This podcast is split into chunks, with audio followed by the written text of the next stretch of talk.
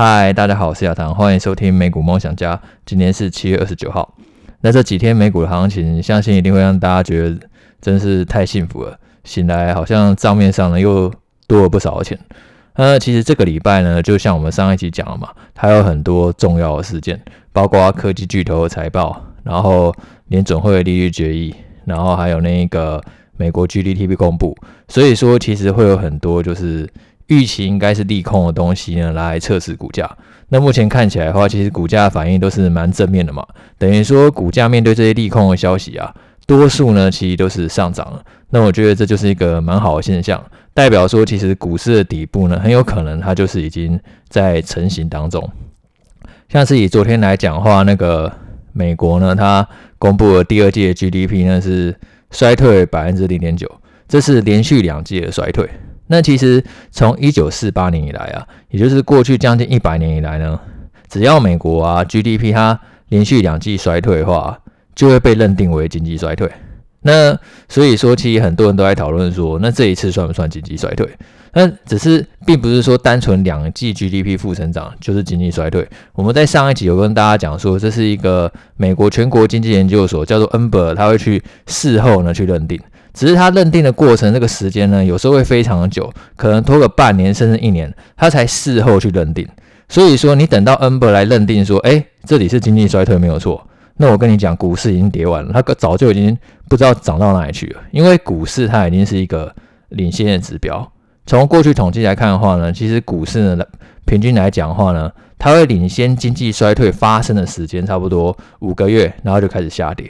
然后呢，会领先经济衰退结束的时间差不多三个月，然后它就开始上涨。所以说，我觉得去讨论说现在到底是不是经济衰退，还是只是类衰退，其实意义都没有很大了。因为股市呢，它会先恢复上涨的机会都会非常的高。因为呢，股市它基本上它自己就是一个领先的指标。你等到说美国经济研究所跳出来说，哎，这个就是经济衰退没有错，那股市它通常都已经回涨回去了。那等到那时候再买进的话，其实那个成本呢就会跟别人差很多。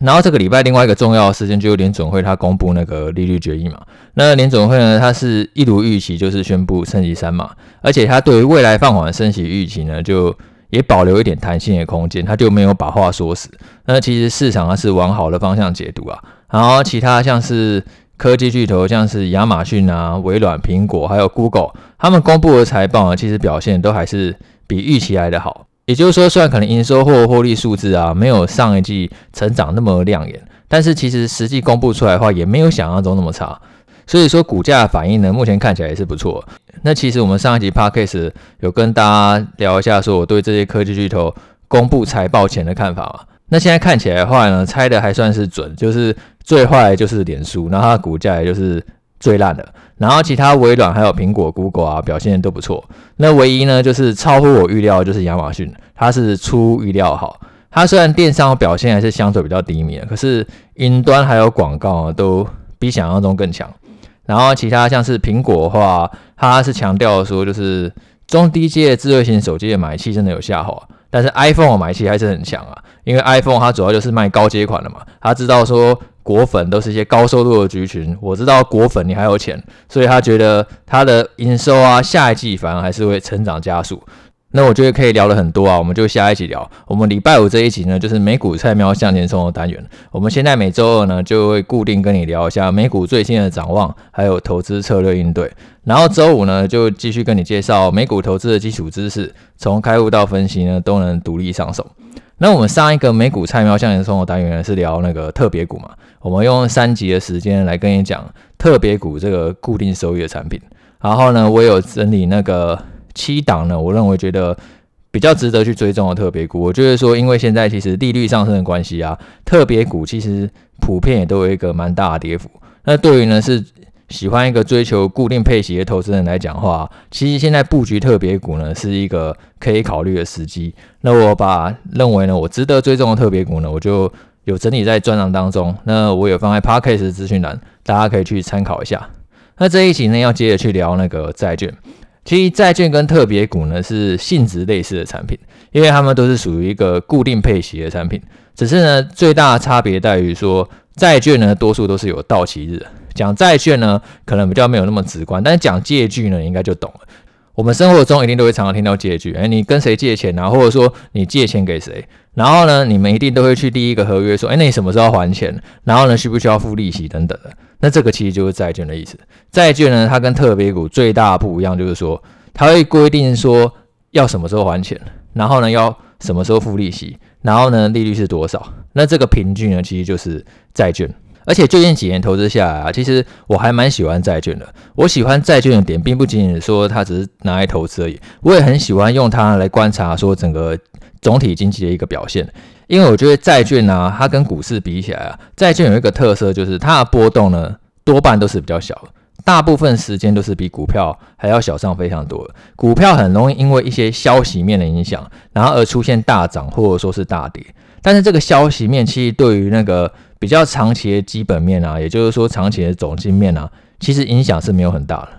也就是说，可能只是单日行情比较剧烈的波动，然后呢，投资人感到呢异常的兴奋，或者说是异常的恐慌，然后才出现一个比较剧烈的波动。那这时候，如果你去回头看债市的话呢，你比较可以清楚说，哎，现在真正的趋势到底是什么样子？那举一个我最喜欢观察的债券指标，叫做那个 HYG。那 HYG 是什么呢？它是那个高收益债的 ETF，也就是垃圾债啊。那债券期呢，我们可以先简单分成两大类，一种就是投资等级债，然后另外一种就是垃圾债。那这是什么意思呢？你今天如果是银行，然后呢，你要借钱给这些企业，然后有一家企业呢，它的现金呢可能就有十亿美元，然后另外一家企业它的现金呢可能只有一万美元。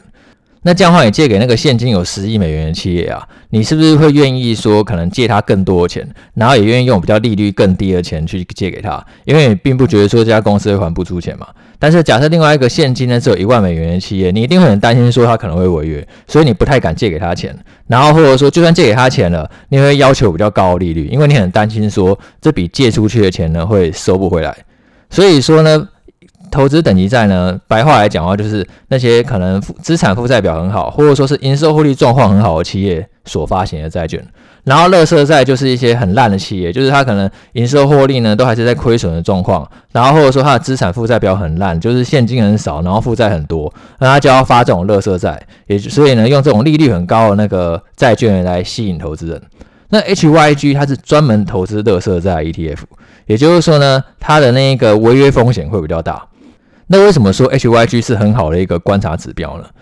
当景气很好的时候啊，就算是很烂的公司，它也是可以接到钱的，因为景气很好嘛。那好公司它可以接到钱，然后烂公司也可以跟着雨露均沾。所以呢，HYG 呢它的走势呢其实还是会持续的上涨。可是当市场预期说景气很烂哦，一定要小心一点哦。这些烂企业呢很有可能会还不出钱，违约风险会大幅度的提升。那 HYG 呢就会开始大跌。所以换句话说的话，HYG 它常常都是一个那个反映经济衰退风险一个很有用的领先指标，它常常都是比股市呢更加敏锐的。如果说认为未来景气会继续烂的话，那 HYG 它一定会继续跌，因为那时候是没有人愿意借钱给那些烂企业的，因为烂企业它破产违约风险就是特别高嘛，因为一定在景气很低迷的时候，那些还不出钱的企业呢就会特别多，然后市场它一定会不愿意去买进这个 HYG。可是呢，如果认为呢未来景气会很好，然后大家都可以赚到钱，那市场就会愿意冒险去买进 HYG，觉得说这些虽然说营运不太好的企业呢，它还是可以还出钱，还是可以付出利息，那 HYG 呢就会恢复上涨。那各位可以自己去看一下最近 HYG 的走势。那我自己会觉得，目前 HYG 的走势来讲的话，还真的是感觉不出来，就是景气要衰退，因为目前 HYG 的走势呢，其实还是蛮强劲的，就是它并没有再去破那一个六月底，所以呢，只要说 HYG 它可以维持这种就是上涨，然后不要破底的一个表现的话，那我会觉得其实现在整个股市啊底部很有可能就是已经是在成型当中了。如果说未来美国经济真的要衰退，那 HYG 应该高几率一定会继续破底，那目前是还没有这样的状况了，所以我并不觉得那个美国经济它真的有要那个陷入衰退。呃，HYG 因为它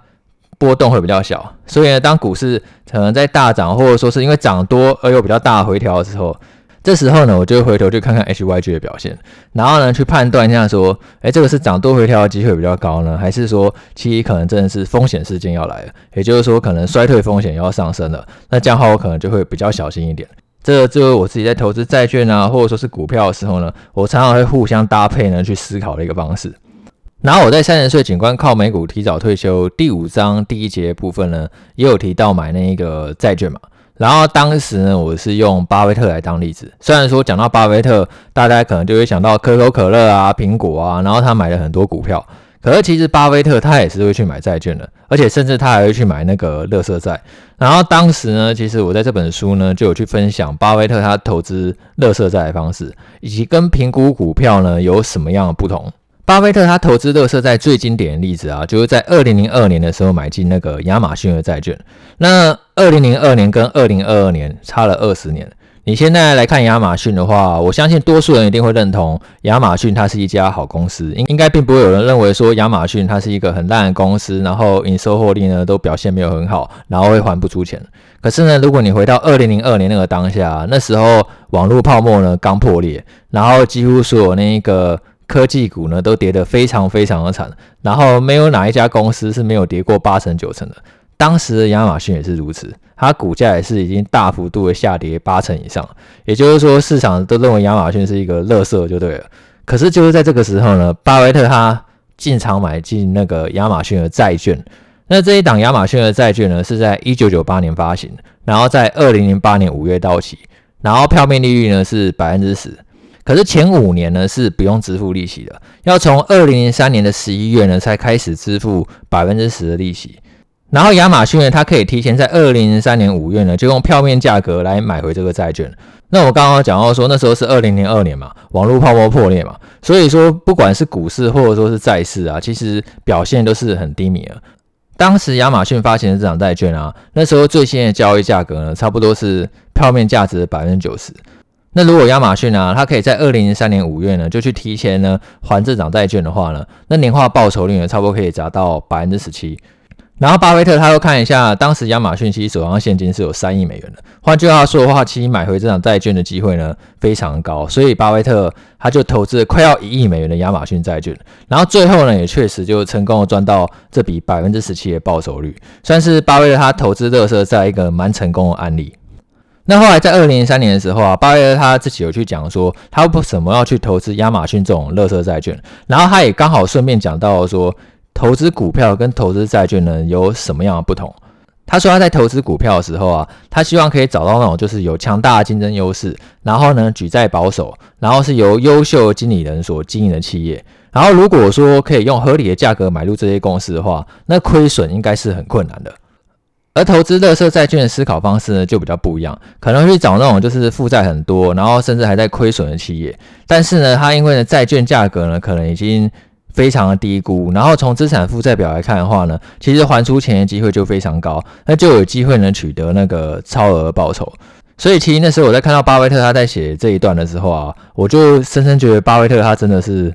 非常厉害的一个投资人，因为他并不是只是擅长投资股票而已，他是会去衡量各种产品的报酬还有风险的比率，然后选择他一个最有把握的投资。因为我们都知道说，其实巴菲特他对于科技股啊是相对比较没有那么熟悉的，特别是在两千年网络泡沫的时候，那时候二零零二年，你那时候谁可以打包票说亚马逊它一定不会倒闭，然后它未来会成为一个超强的公司？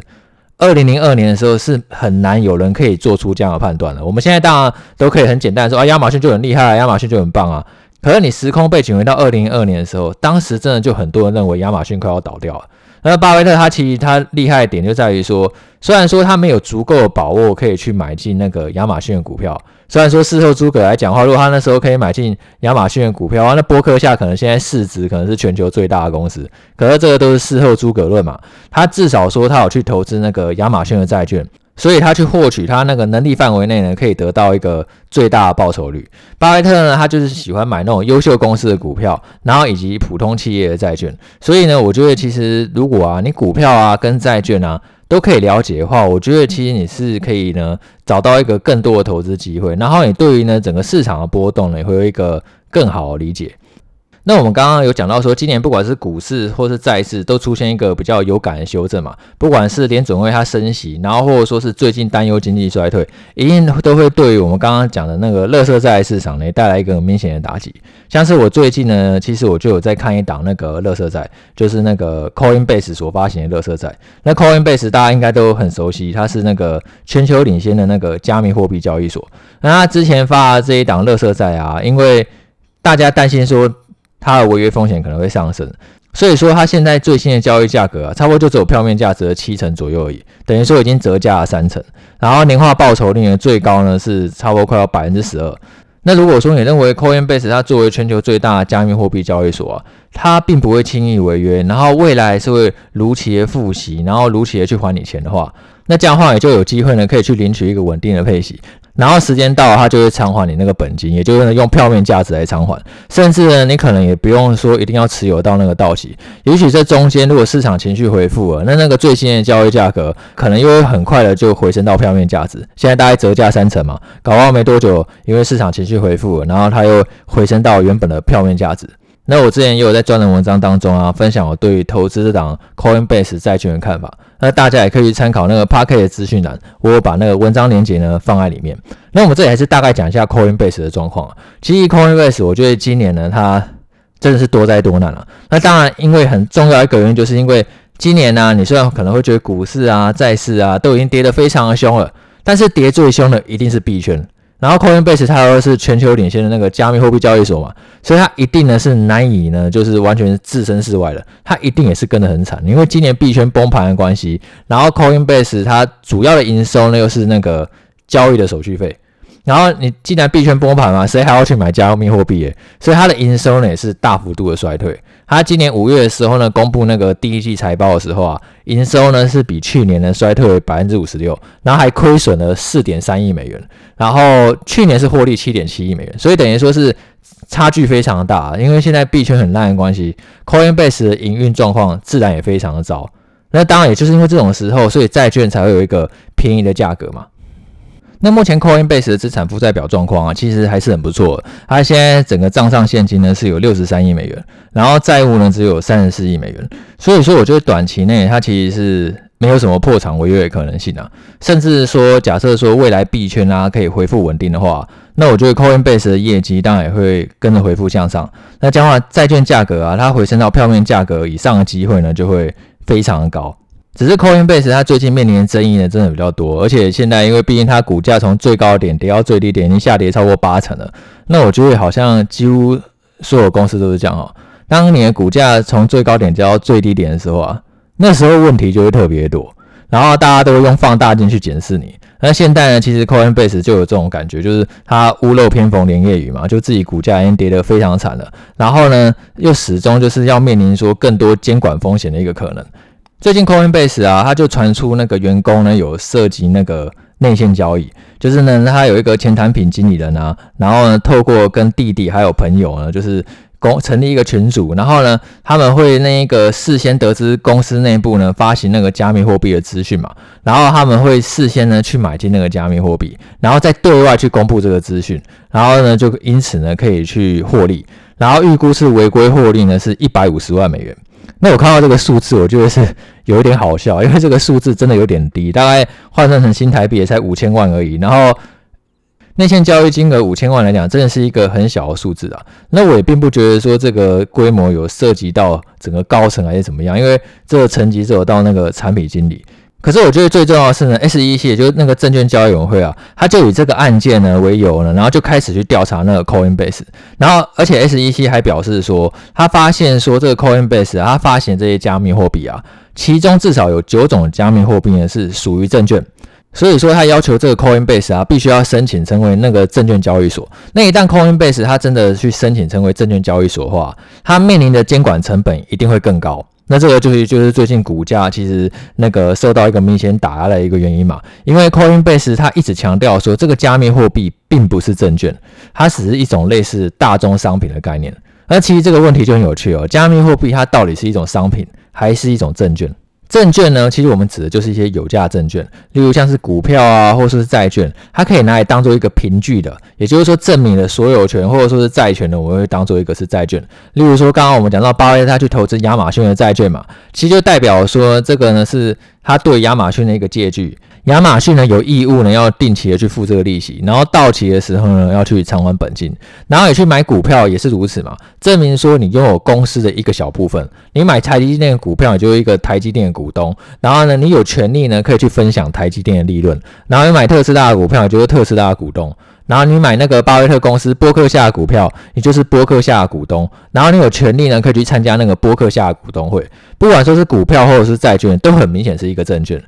那大宗商品是什么？白话说就是它并不能证明所有权或者说是债权的，可是呢，它具有一个同质性，然后又是可以用于交易的。例如说原油啊、天然气啊、黄金啊、小麦啊，然后铜啊等等，也就是说能源、农产品还有贵金属这三块，基本上就会被认为是一个大宗商品。那一直以来呢，Coinbase 它强调的点都是说，加密货币就像大宗商品一样。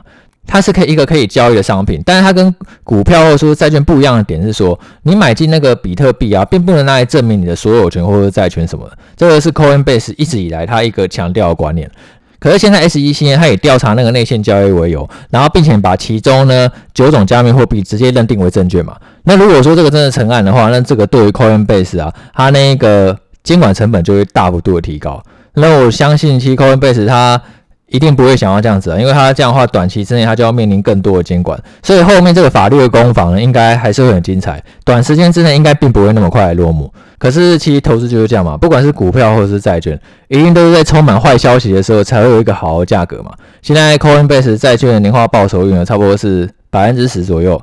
然后现在 Coinbase 的股价也差不多只有六十几美元吧。可是 Coinbase 的创办人，他对于公司未来发展还是超有信心哦。呃，他在五月十三号、十七号、二十四号的时候啊，他大幅度的买进股票，他买进金额是超过七千六百万美元，平均买进价格是六十八美元。换句话说的话，其实 Coinbase 的股价是比他买进成本还要低上不少的，而且买进金额真的是我看过那么多公司当中，真的算是很高了。跟我们刚才讲那个内线交易的金额只有那个一百五十万美元，其实是一个非常大的一个差距。那创办人他自己那么看好的情况下，他也是真金白银去买进这张股票，我对于这家公司的未来发展就不会那么看坏了。那当然，加密货币它本身其实还是一个争议性比较强的一个产品，它连是大宗商品或者是证券，其实大家都还没有一个定论，所以之后可能的确会面临一个。更多的监管，然后甚至那个巴菲特那个好搭档蒙格，他真的是超级赌烂加密货币嘛。他每次只要人家问他说：“哎，你觉得比特币怎么样啊？”他一定超不屑，然后他一定觉得那个加密货币最好归零最好。所以加密货币一直以来都是一个很争议的产品啊。但是 Coinbase 他自己就不这样想哦，他还说现在加密货币市场啊，就好像两千年代初期网络刚诞生一样。而当时其实大多数人都是不知道网络怎么运作嘛，只是现在已经二零二零年，大家还是哦，网络真的好重要，已经成为一个不可取代应用。所以他觉得是现在的我们不懂加密货币到底有什么样的作用。他说，如果你用看未来二十年后，那你就会知道说加密货币将会成为一个很重要的应用。他的看多论点呢，其实就是这样子。那我觉得现在你要去判断说，到底是蒙哥讲的对，加密货币就是一个垃圾，还是说 Coinbase 他讲的对，其实加密货币就是未来。那我觉得这是一个蛮有趣的观察，可能过了几年我们才能知道说，诶，到底谁讲的才真的是对的。好，那今天就这样了，我们下次见，拜拜。